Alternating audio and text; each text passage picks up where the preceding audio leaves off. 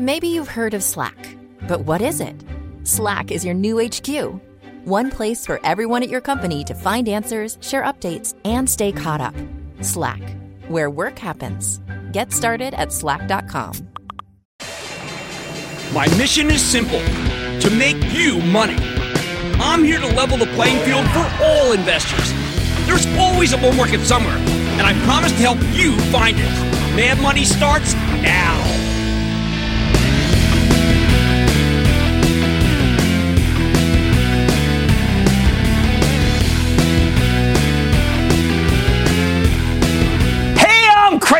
Welcome to Mad Money. Welcome to One Market in San Francisco, and welcome to Cramerica. Other people want to make friends. I'm just trying to make you some money. My job is not just entertain, but it's to teach you. So call me at 1 800 743 CBC or tweet me at Jim Cramer. Are we now in a rolling bull market? Is that what's been propelling the averages since the Boxing Day bottom? Days like today sure make you feel like it. Once again, we bounced back from adversity. Dow ultimately gaining 123 points after opening well in the red this morning. S&P climbing 0.45% and the Nasdaq advancing 0.42%. This kind of action is starting to become a pattern. Today started real ugly, just like the old days. We got a truly nasty forecast cut from Macy's along with some not so hot holiday numbers from Kohl's and Target. Although I'd argue that they're doing a lot better than the mall based Macy's. More on that later. Then American Airlines, largest airline by fleet size, revenues, and passengers, slashed its forecast because of weaker fares. The guide downs left people scratching their heads about exactly how much the economy's deteriorated since these companies last reported not that long ago. When you layer on the negative numbers we got from the home builders and from Apple last week, you have to think, well, here we go again. The market's about to roll over just like we feared. No, no. We're going to retest those lows that we were so quickly out of and left behind when Fed Chief Jay Powell gave this market a stay of execution last week with his more dovish talk about being patient with rate hikes. With all of his bad news, well, you know what? With everything we got thrown at this morning, it would have been natural for stocks to get destroyed. Sell, sell, sell. However, that's not what happened. Not at all. Sure, investors fled from the airlines the retailers. That's natural, but they didn't flee from the stock market. Instead, they swapped into the packaged goods stocks, the utilities, the industrials. Get this, including the aerospace plays like Boeing and Are You Ready Ski Daddy General Electric. Yes, GE, in spite of the weakness in the airlines. And then some of the tech stocks that started rallying yesterday continued their roll. So, what the heck is going on here, people? How do we go from a rolling bear market just a few weeks ago to a rolling bull market today? Make no mistake, a market that can rally even when two signature leadership groups, the retailers and the airlines, get slammed. Well, that's some kind of bull. Now, there are a bunch of reasons for this transformation, so let me lay them all out for you. First, I'm a disciple of the late Marty Zweig. He's a legendary money manager who taught a whole generation of investors don't fight the Fed and don't fight the tape. When I first got interested in stocks, I would wa- always watch Louis Rukeyser's fantastic Wall Street Week show on Friday nights. He'd have fabulous panels on to talk about both the economy and, more importantly, the stock market. None was better than Zweig. He explained that when the Fed began tightening in earnest, like they did last year, you really shouldn't own stocks because there's a real possibility of a bear market. When the Fed's tightening aggressively, it ushers in a period where stocks would basically want to go down. That's the tape as investors flee from the market. From late January of last year through the horrendous sell off that crescendoed on the half day of trading before Christmas Eve, you were fighting both the Fed and the tape. But then that changed. After putting through its December rate hikes, the Fed pivoted to a more benign attitude, in part because they started paying attention to the turmoil in the stock market and what it might be signaling about the actual economy. So when Fed Chief Jerome Powell came out last week and told us he'd be patient, maybe one and wait, rather than be gung ho about raising interest rates, it was a huge switch. Remember, at the beginning of October, Powell told everybody who listened that he was on a mission to raise rates, one hike last year and then at least three more this year. He argued that the economy was so strong that he might actually need to overshoot and strangle the life out of it to stop inflation. Okay, I'm paraphrasing. That's when the real bear market started. Because from that moment on, you were fighting the Fed and the tape. Before, we've been going through periods where leadership groups could take us down, but the money always seemed to rotate into narrower, fewer and fewer sectors. After Powell lowered the boom on us, well, then nearly everything got crushed. On top of that, Powell's new patient attitude that he just gave us, it did something else. It gave us the impression that he hadn't totally lost touch with reality. Before last week, he didn't even seem to be aware of what was happening in the economy underneath those terrific employment figures, and they are terrific. Even today, even today, the market dipped when he spoke about the strength that he keeps seeing. Take a listen. And we see continued momentum from the data right through the beginning of this year. If you look at the incoming data right through the end of the year and into the beginning of this year, you don't really see any evidence of a slowdown. Jeez Louise. No evidence of a slowdown?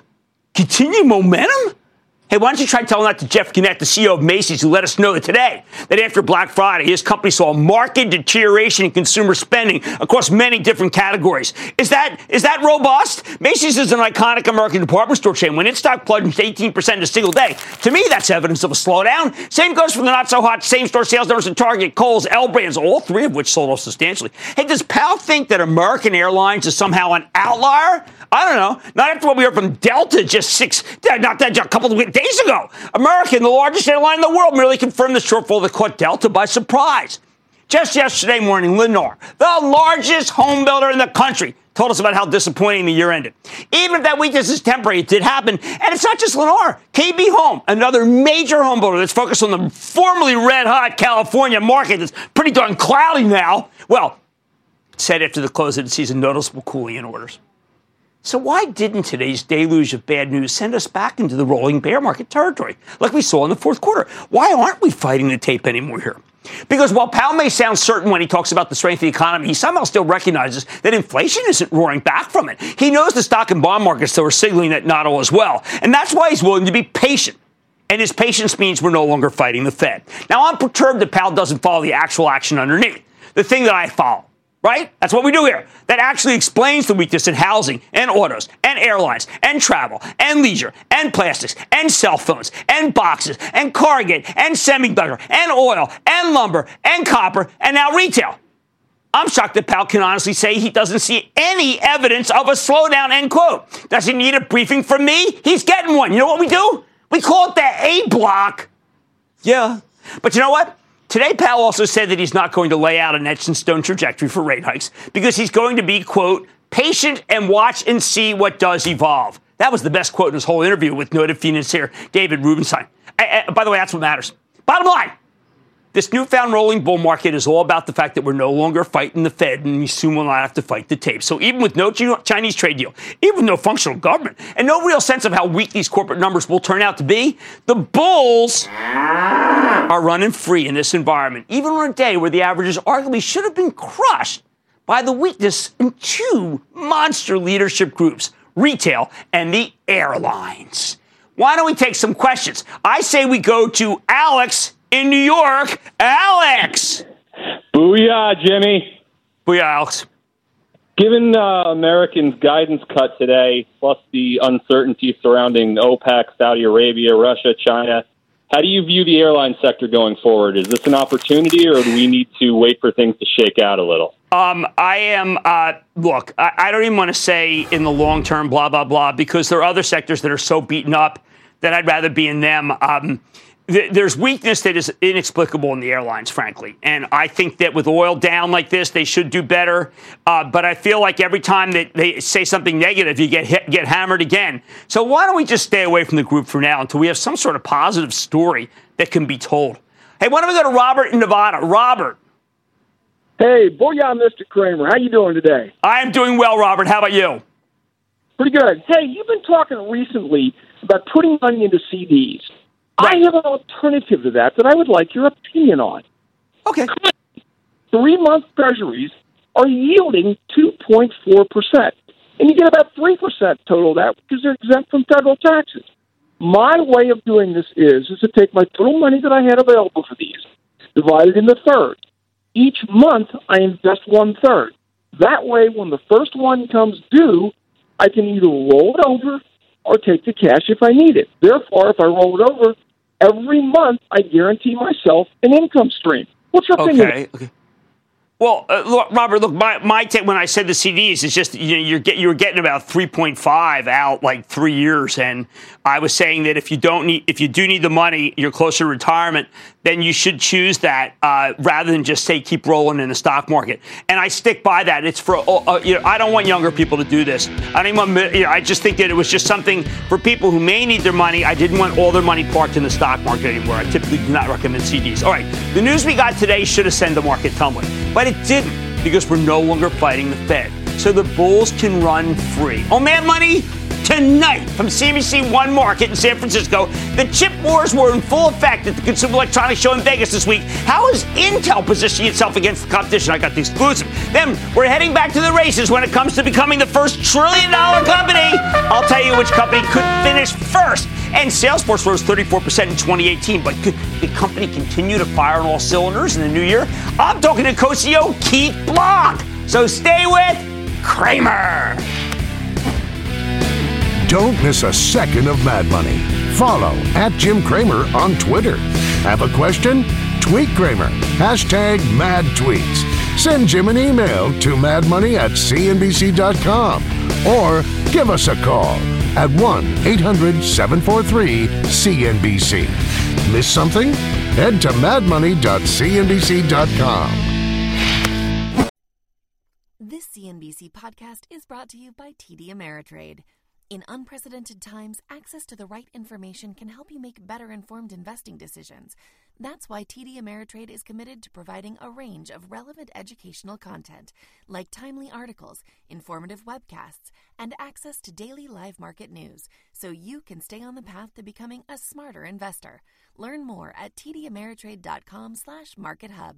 TD Ameritrade, where smart investors get smarter.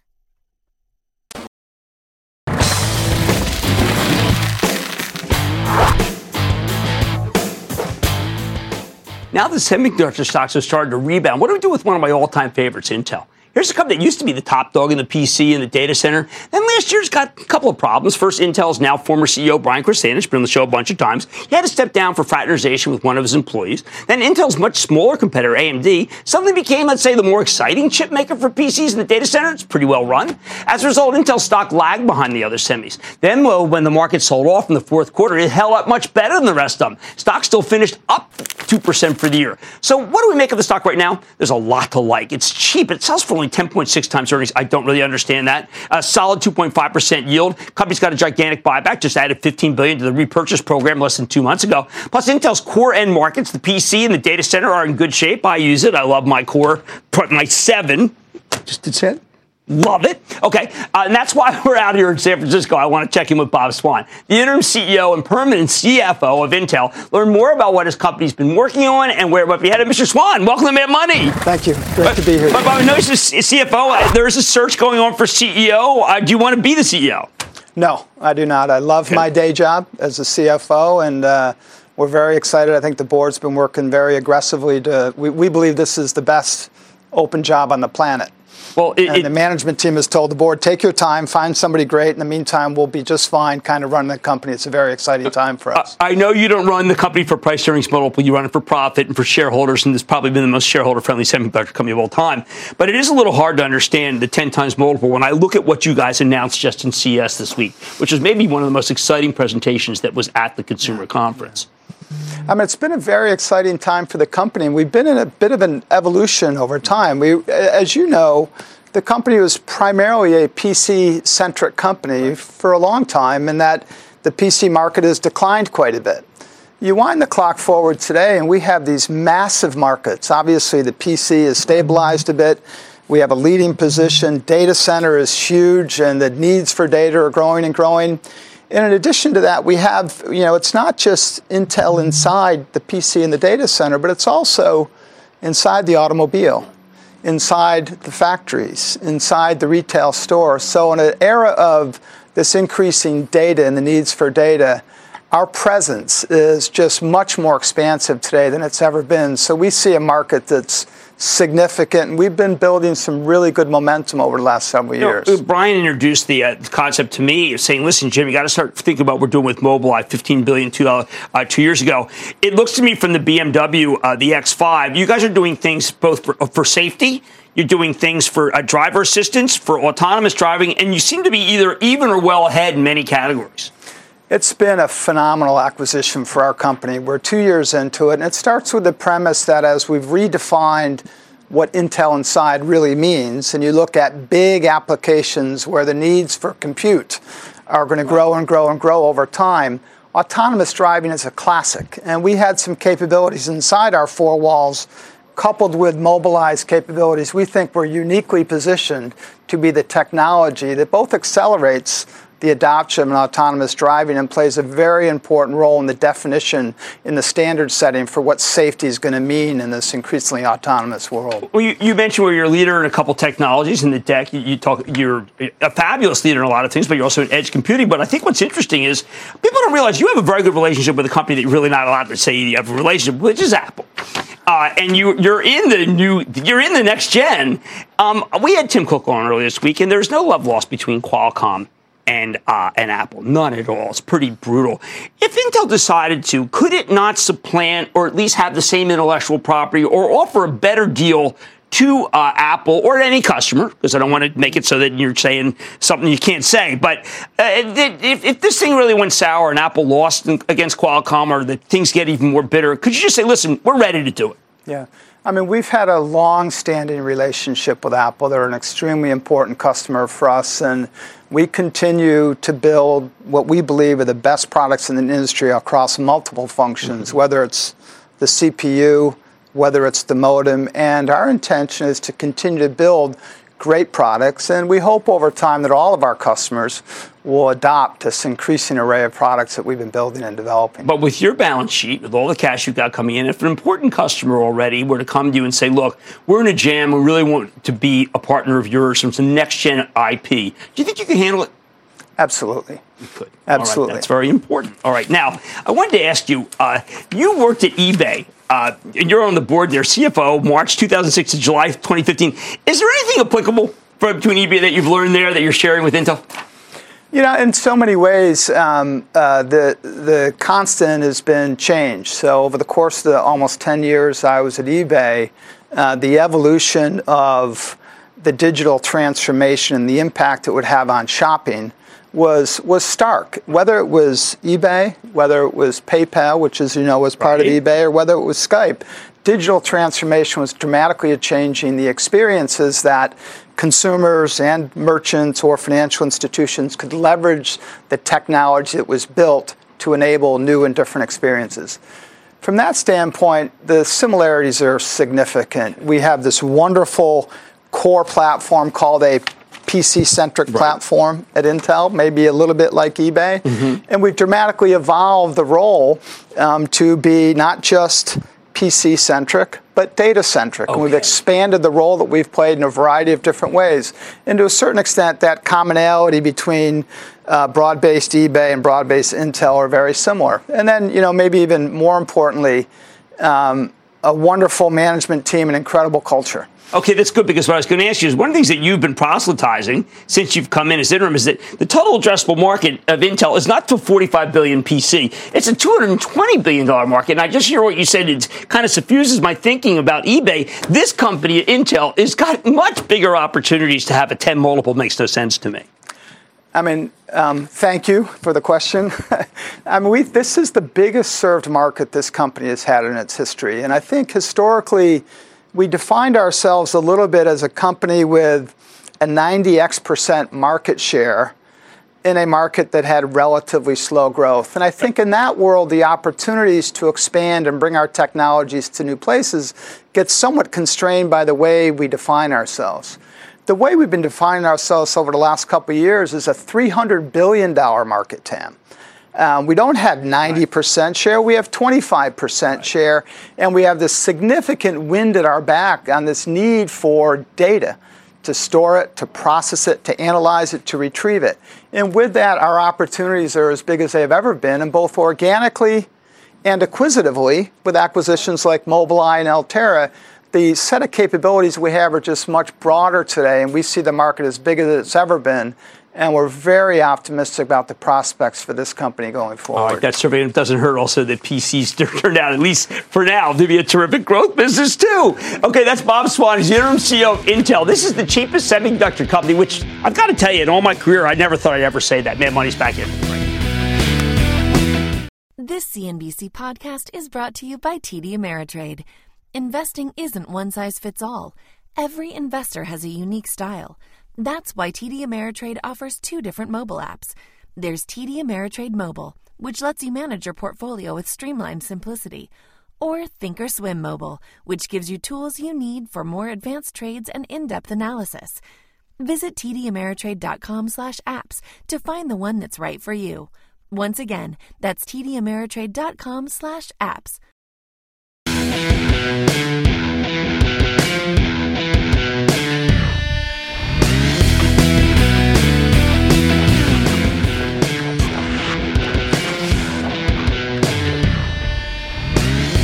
April, when the market was still roaring higher, we started talking about the race to a trillion dollars. The four huge tech companies that seem poised to hit that dramatic market cap milestone Apple, Amazon, Alphabet, and Microsoft. At the time, Apple was the clear favorite. And eventually it won the race, with Amazon briefly coming in second place. Neither Alphabet nor Microsoft reached the finish line. But after the brutal action in the fourth quarter, the whole race has shifted. Far from being the leader, Apple's now lagging behind the other three competitors. It's in fourth place. Microsoft, the slow and steady tortoise in this contest, ended up being the most valuable company in America at the end of last year. Then this week, Amazon surpassed them. They're now number one for the moment. Now that many of these mega cap tech stocks seem to have found a bottom here, I think it's time for us to start handicapping the race back to one trillion. This time, though, the odds are very different. First, though, I just want to point out that the last time we did this, I told you Apple was the favorite to reach the $1 trillion milestone first, with Amazon nipping at their heels. And this is exactly how the race played out. Those were great trades. But in pure candor, they turned out to be not so hot investments when the group got obliterated in the fourth quarter. And when I say obliterated, I mean, that's not hyperbole. Apple lost 30% of its value. No, no in the fourth quarter. It was the worst performing stock in the Dow as investors freaked out about slowing iPhone sales. Amazon plunged 25%, Alphabet lost 13%, Microsoft was down only 11%. Remember, this was the sell off where the biggest winners got hit the hardest. But it's also true that the Apple story soured pretty dramatically. Their last day as a trillion dollar company was November 1st, right before the company gave us some disappointing guidance and management indicated that they'd stop breaking out the actual unit sales for the various devices. Now, a lot of money managers took this as a signal that the iPhone business was slowing. And given Apple's ugly pre announcement last week, they were right. But I think for now, I'm still saying own it, don't trade it. But yes, would it have been better to trade at 200? I know it would have. When the dust settled on the market wide decline, Microsoft, the software giant that spent most of 2018 in last place, was suddenly in the lead mostly because its stock held up much better than its challengers as the company continued to deliver strong numbers. Then, as tech started rebounding, Amazon retook the lead just this, this week. If you look at the standings right now, nobody would have predicted the current state of the race even six months ago. Amazon's in first, $810 billion market cap. Microsoft close second, 795 billion. Alphabet lags behind it in third, 747 billion. And then poor Apple comes in last. Last. It's 730 billion. So how do we handicap these four stocks going forward? Who's got the best chance of winning the race back to a trillion dollars? First, this time around, I think Amazon is the odds-on favorite, and not just because it's already in the lead. Even after the massive fourth quarter sell-off, Amazon still finished 2018 up 28 percent. That was a pretty pedestrian year for these guys. Now the stock would need to rally about another 23 percent from here to reach the trillion-dollar market mark. But you know what? I don't think that seems so crazy when you consider Amazon's long-term trajectory. Plus, remember, Amazon's finally pivoting from revenue growth to earnings growth. For pretty much the entirety of its existence, this company is all about losing money in the short term in order to take market share and establish its dominance. Now that they've effectively taken over the world, well, they can focus on profits. Amazon has three businesses. There's the Amazon Web Services, AWS, the cloud infrastructure division. That's the leading player in the cloud space. It's growing like a weed. There's the money they make from advertising, which is doing very well. And then there's the side you're probably familiar with, Amazon Retail's prime business. Now, this morning, Macy's, Kohl's, Target, and L Brands all reported holiday sales figures. They're almost universally panned, disappointing. And I think this is actually a good sign for Amazon. Bye, bye, bye. Because where do you think those shoppers are going? Of course, we'll know for sure when the company reports later this month. In second place, Microsoft is a real challenger in the race to a trillion, and this company doesn't get nearly enough credit for everything it's getting right. I think they're just too non-promotional. CEO Satya Nadella has done an astounding job of reigniting enthusiasm at Microsoft, with the company's Azure cloud business being second only to Amazon in the space. They're the preferred cloud infrastructure play for companies like retailers who don't want to give Amazon access to their data. They don't want to fuel the competition. What else? Microsoft's Office 365 products been doing very well, especially when it comes to encouraging the company's many enterprise customers to upgrade the software. And they've got an underrated cloud storage offering. But the best thing about Microsoft is that its stock is cheap. It's selling for just 20.6 times earnings, 1.8% dividend yield, massive buyback, and some nice growth properties like LinkedIn. That turned out to be a good acquisition. So did GitHub. Microsoft remains the safest of the bunch. It's slow and steady tortoise, which is why the stock held up best during the market-wide meltdown. In third, we got Alphabet, parent of Google. I like this stock, but I think Wall Street has trouble understanding it. When it comes to digital advertising, you got a three-way competition among uh, Google with roughly a third of the market, Facebook with another third, and then everybody else. Now, just this morning, Cowen released their digital marketing survey, where they tell us that Google gives advertisers the highest return on their investment, with Google Search and YouTube, another Apple property, offering the best measurement solutions, meaning you have real metrics to know if the ads are working. This is a great business. Plus, Alphabet's got all these moonshot businesses like Waymo for autonomous driving, Verily for life sciences. Hey, remember we talked about that with Dexcom yesterday? And a host of other bets that could potentially pay off down the line. With the stock trading at less than 23 times earnings here, I'm a fan, although it's, it, candidly, it's, it's been having trouble generating much excitement lately. And I think they got to tell their store better because it is a terrific company. Finally, what more can I say about Apple? At one point, this was the only trillion dollar company around. Now it's lagging well behind its three rivals. While the stock market has turned against Apple here, I think it's ridiculously cheap. The thing trades at 11 times next year's earnings. That's like half of what Clorox trades at, okay? I think that's insane. Sure, iPhone sales might be slowing in China, all right? Mostly in China, actually, is the problem. But the value here is in the rapidly growing service revenue stream. The money they make from the 1.4 billion people who use their ecosystem. You ever see that in Apple? You get your bill, you just pay it, right? I mean, does anyone say, ooh, I don't want to pay that? That said, I recognize that Apple's in the penalty box here. They just pre announced to the downside, so that stock's going to stay in the penalty box until they report. That's how it works, people. And we know the estimates uh, don't need to get uh, keep cutting again. That's what we have to find out. If the estimates hit the bottom, I don't think Apple will win the race back to a trillion. But I do think it represents incredible value here. Frankly, the current situation does remind me of 2016 when Apple stock pulled back from the mid 130s down to roughly $90, driven on iPhone fears, especially in China. Things looked very bad. Many people had given up on it, especially after the company reported a quarter that was widely viewed as disappointing that May. Then CEO Tim Cook came one Mad Money, just like he did this Tuesday. And you know what? When you look at the chart, basically called the bottom. I wouldn't be surprised if that pattern ends up repeating itself. Bottom line here in the race back to a trillion. Amazon's the new favorite. The competition's not that close. Although I think both Alphabet and Microsoft are absolutely worth buying here. As for Apple, I think it's being chronically underestimated, but we shall see. Let's take calls. Let's go to Diapa in North Carolina. Diapa. Hello, Jim. How you doing? I'm doing well. How about you, sir? Pretty good, pretty good. Uh, Very good. Just have a quick question for you. Uh, given that technology is having more and more of an impact on the healthcare sector, as you as pointed out by the mm-hmm. Apple CEO during your last interview, how do you see a long-term investment in Veeva Systems, and how competitive uh, is it in its sector? I think, look, this is a software as a service company that's been remarkable. We've had Peter Gassner on a bunch of times. He's a Salesforce kind of guy. And you know what? I think that they own this sector, and the sector is very much in need of that company in order to be able to streamline and make money. I think the stock is terrific. Jerry in Arkansas, I'm sorry, in Arizona. Jerry. Hey, Mr. Cramer, I'd like to ask your opinion on Roku. I have recently taken a position in it, and recent news includes that from the same quarter of last year, Roku had a 40% increase of active users. Right and a 68% increase of streaming hours.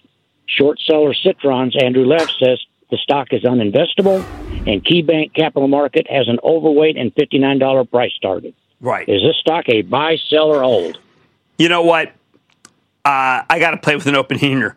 I've gotten Roku wrong. Uh, when it, I, I, didn't like it, and then it did crash. That was good, but that was only because all the rest of the market crashed.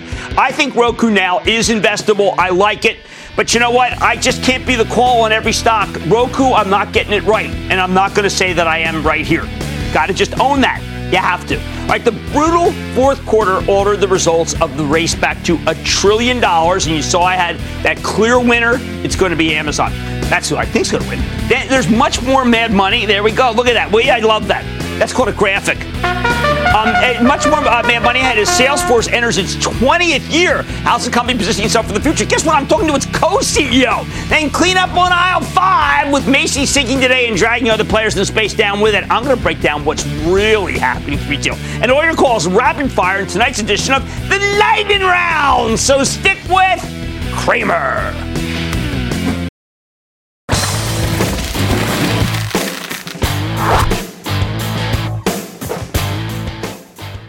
Beginning of every year, the analyst community picks its favorite names for the next 12 months. And you know what? Over and over and over again, when I see these 2019 forecasts for the software sector, there's one name that seems to be on just about everybody's list, and it's Salesforce. Yet firm after firm has either upgraded Salesforce or called it a top software pick for the year or one of their best ideas in the whole market. Makes sense to me. This company is the king of cloud-based enterprise software, and their last quarter reported in November was excellent. But because of the meltdown in the high-flying cloud stocks last quarter, Salesforce is still down about 14 bucks from its highs. I bet it's got more upside here, and it's my a big position for my charitable trust, but don't take it from me. Let's check in with Keith Block the relatively new co-CEO of Salesforce to get a better sense of where his company's headed and what's going on. Mr. Block, welcome to Mad Money. Thanks, Jim. Great to be here. All right, Keith, about five months, uh, but first time that you've been on the show. That's right. Uh, what have you learned now that you're co-CEO with Marc Benioff? And just tell me how it's going. Everything is going great. You know, Marc and I have known each other actually for a very, very long time. We've been working really closely for the last five or six years. Okay.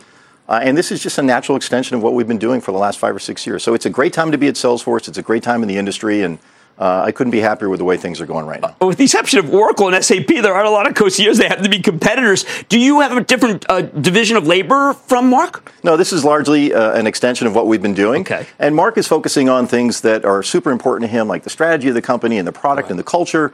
Uh, and I'm really focused on the day-to-day operations of the company and where the company is going in terms of customer success and innovation and uh, it seems to be a great winning formula for us. Well, let's talk about that because one of the things that you said in a recent speech, where you said, oh, everyone's worried about how the market's up and down. We mentioned your stock's down.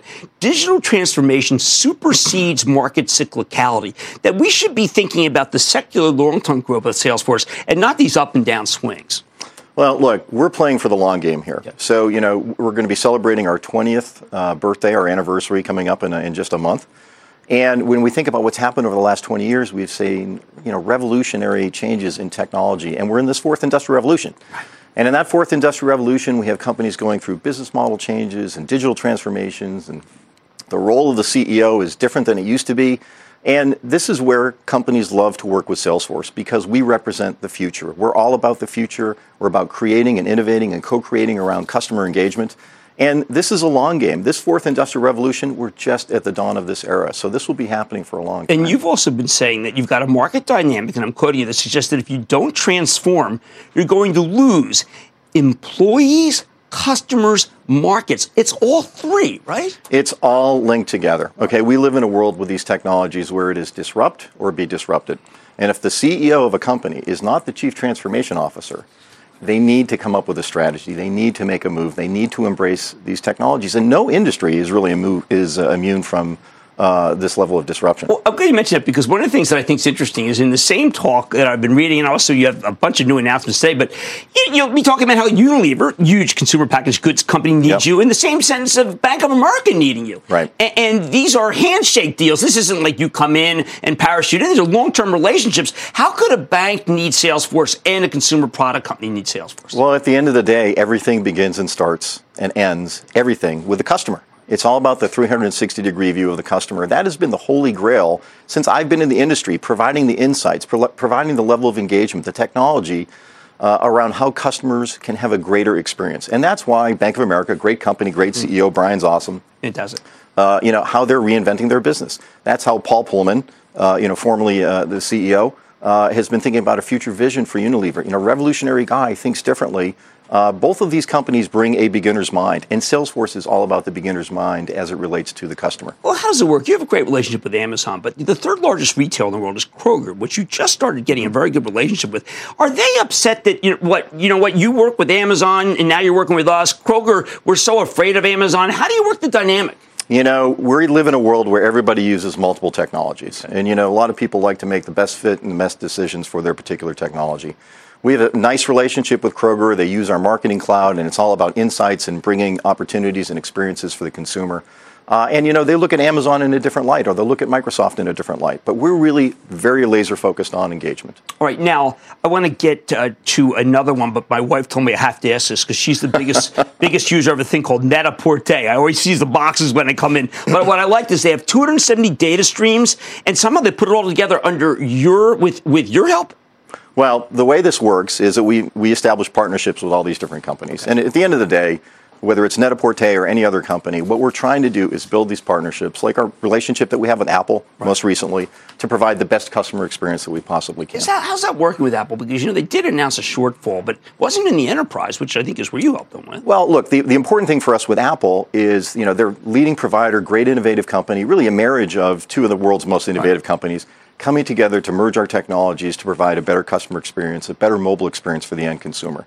And so we, we view Apple as a great relationship. We have other strategic relationships as well. But, you know, look, Apple's going to be here for a long time. Tim Cook is just on your show recently, amazing CEO, great vision for the company. We're both in this for the long game. And it all goes back to it's about the customer. All right, let's talk about the customer because one of the things that Marc Benioff was on last time, he co-CEO, he was saying, look, we put the customer first. Mm. And the most important issue is trust truth. He said not everybody puts the customer first. He was actually very adamant that Facebook did not. You have been talking about there was a conversation you had once where you said that you know, someone started talking to you and and some then some of the other people about the issues that you do you think like like the LGBTQ in Indiana? In other words, where you care about people, right. and obviously your company's voted year after year as being the best place to work. That you must be getting people who would work at a Facebook who would say that that was the number one place to work. That really are drawn to your truth. Is that true? Yeah. So, Jim, we are a values-based company. Since the day the company was established, we were a, value, a values-based company, and you know we have four values. Our number one value is trust, and then we have customer success and innovation and equality. Those are very, very important to our stakeholders. So the modern company is a stakeholder theory company. It's not just about Wall Street and earnings, which is obviously very, very important. We take our shareholders very seriously, but it's also about our customers. It's about our partners. It's about the community that we live in. And everything rotates around trust. You know, we have a trust deficit. Some people call it a trust crisis in the world. Right. And, you know, if you have an employee, an employee wants to know that they have a, a leadership team that's listening to them, that they have a voice, and that they trust the decisions the leadership is making. They're responsible decisions that are consistent with the values of the company. Governments, we trust in our leaders, or we want to trust in our leaders that they're making great decisions for our citizens. Our customers, they're betting their business on us. They're disrupting their business models. They're reinventing themselves leveraging our technology. They want to know that we have a trust-based relationship. So at the end of the day, it is all about trust, and that's why we're a very, very attractive place for employees to come to. All right, Troy, I'd like to end on that because I think that's the most important thing that Marc's taught me, and now you're his co-CEO, and obviously it's completely imbued in your work too. That's Keith Block. He's the co-CEO of Salesforce. Yes, just for my travel trust and stock, have been backing since it was eight dollars. Thanks, Keith. Thanks, Jim.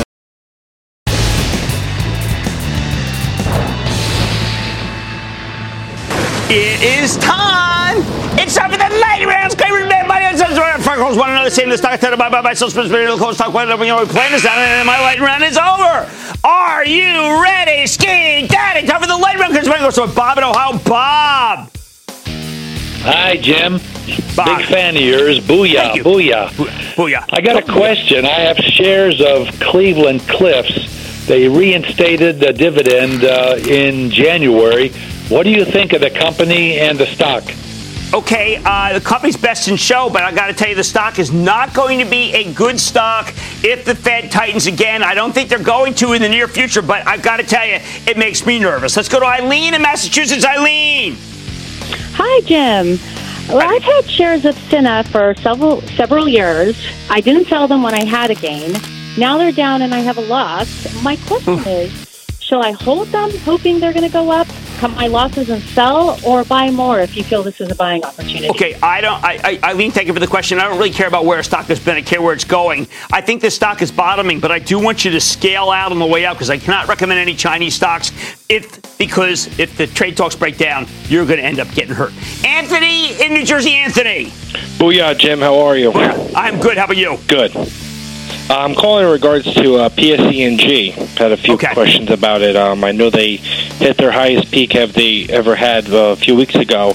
Yes. I was wondering what your opinion is on that. I think it's a good one. I happen to like, I happen to like AEP, American Electric Power, a little bit more. I write a check every month to these guys in public service. They're good. They're good. They're not great, not great grower, not that bad. That's all I can put them. Bill in Kansas, Bill. Yes, uh, booyah, Mr. Cramer, and good luck booyah. to the Philadelphia Eagles. Go uh, Birds uh, I've been a, a fervent uh, watcher of your program for years, and we, my wife and I have benefited uh, from it greatly. And if you just follow your best of breed, you can't. You, are always going to be a winner. I was just wondering about uh, Annaly, uh, on your opinion, buy, sell, or hold. Uh, you know, Annaly did another equity offering. That's what they do. They do these equity offerings, and then they, uh, you know, give you a good dividend. I like growth and dividend. I'm going to say no to Annaly. I need to go to Arden in Indiana. Arden. Hey, Cramer, thanks for your great show and thanks for oh, taking my call. My question is in light of the uh, incredible run and given the recent news regarding competition in di- uh, diabetic care therapies, is Tandem a buy? And Tandem's very good. Tandem's very good, but we had Dexcom on last night. I'm not deviating. I think Dexcom is best in show. That's the one to buy. We're not done. Oh, we are done? I'd love to take one more, but that is it, ladies. No, no, we're not done at all. That is wrong. We are now going to take one from, uh, let's say, I would say I would probably go to Derek in North Carolina. Derek. Hey, Jim. How you doing? Oh, good, Derek. How about you? I'm great, thanks. So my stock for you is Take Two Interactive. As of close today, it's down 20% from its high at September. They report yeah. earnings on February 6th. Buy, hold, or sell? Buy. Buy. I think of the ones that are out there, it's got the better momentum, better than EA. I think it, it, it I got to tell you, I, I, never thought it says, but it's much better than Activision. And I think that I've got to tell you, Grand Theft Auto is still terrific. Red Dead is really good. I'm saying buy, buy, buy. And uh, you know what? Buy some and then buy after some, some after the report. Let's go to Frank in Florida. Frank. Hey, Jim. Thanks for taking my call. My pleasure. I was doing some homework and I found this uh, stock called Ladder Capital. Yeah. I know it's another one of these first mortgage lien companies. Look, if I'm going to buy one of these companies, I'm going to buy Starwood with Barry Sternlicht. That's the only one I'm recommending in the group. And that, ladies and gentlemen, the conclusion of the Lightning Round. The Lightning Round is sponsored by TD Ameritrade.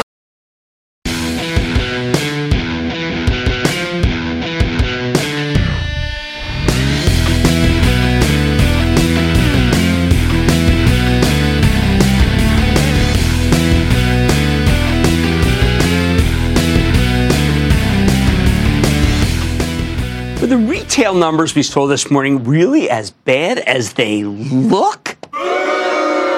Macy's materially lowered their full year forecast, and the stock went into a tailspin, down 17.7%. Turns out the period after Black Friday laid a bomb with real weakness across some big categories fine jewelry, women's shoes, fragrance, ooh, big margins there, dresses, outerwear, home. It's unfortunate. This weakness could lead to some big promotions in the current quarter. Macy's needs to try to clear all of that inventory. But, and this is a big but, Macy's is not representative of the rest of the group. While the numbers we saw from Kohl's and Target weren't perfect either, they also weren't anywhere near as bad as Macy's. Kohl's actually raised numbers and Target did pretty darn good. All that didn't stop both the stocks from getting slammed along with Macy's. Let's take this analysis one step further though. These retail stocks are down so much that I actually think they now reflect the potential negatives fully and none of the potential positives. Macy's has erased nearly two thirds of its entire move from the bottom in 2017. Stock now yields 5.8% a decent balance sheet. Kohl's is down 17 points from its highs and just 10 from its lows. Gives you nearly 3.7% yield. Target's down 22 points from its high, its peak, and only up 8 from its lows, 3.75% yield. Brian Cornell's doing a good job. I think all three can safely be bought at this point as value plays. Uh, although we own Kohl's for my charitable trust, which you can uh, follow by joining the ActionAlertsPlus.com club. And we did downgrade Kohl's from a 1 to a 2 earlier this week. One's a buy, two's a buy and into weakness. Why? Because I feared exactly this. I feared correctly that people wouldn't like the holiday sales. Now, let's take a step back for a second and figure out what's really going on here. we have some confusing cross currents. MasterCard reported that holiday sales were up 5% year over year. We know that Amazon's been making noises about incredible numbers. Last night, Costco told us that their U.S. same store sales were up an astounding 7.5% in December. Burlington stores are putting up some terrific numbers. Dollar General and Dollar Tree are both killing it, even as the latter, bizarrely, has come under siege from an activist hedge fund. When you look at the pockets of strength and weakness, it leads you to a simple conclusion. If you're a mall based retailer offering relatively full price goods like Macy's and you don't have a phenomenal online business, your stock is getting hammered. Often much worse than the actual company is being hammered. So while I think you can buy Macy's and Kohl's and Target here, they may work better as trades than investments because their stocks are very oversold. Oh, the, on the other hand, Retailers that offer their customers a real bargain, or at least perceived real bargain, like Amazon and Costco, because you're a club member, and the dollar stores, well, they're in a much better place right now. Why? Oddly, ever since the Great Recession, shopping habits have changed. Even wealthier consumers don't want to pay full price when they're buying gifts for others, for example. Sure, they'll pay full price for Apple products, though. The U.S. business is putting up outstanding numbers, but Apple's the outlier. Going forward, you need to understand that not all retailers are created equal anymore. That ETF doesn't work. And when you're a mall based chain, Wall Street has no no patience for anything disappointing. Money managers will always assume the worst from now on, even when you raise numbers like Kohl's. Terrific outfit.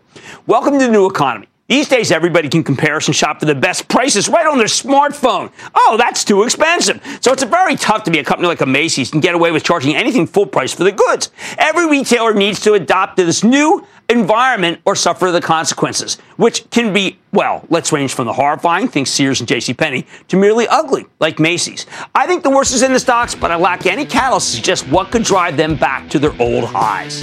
Stick with Cramer.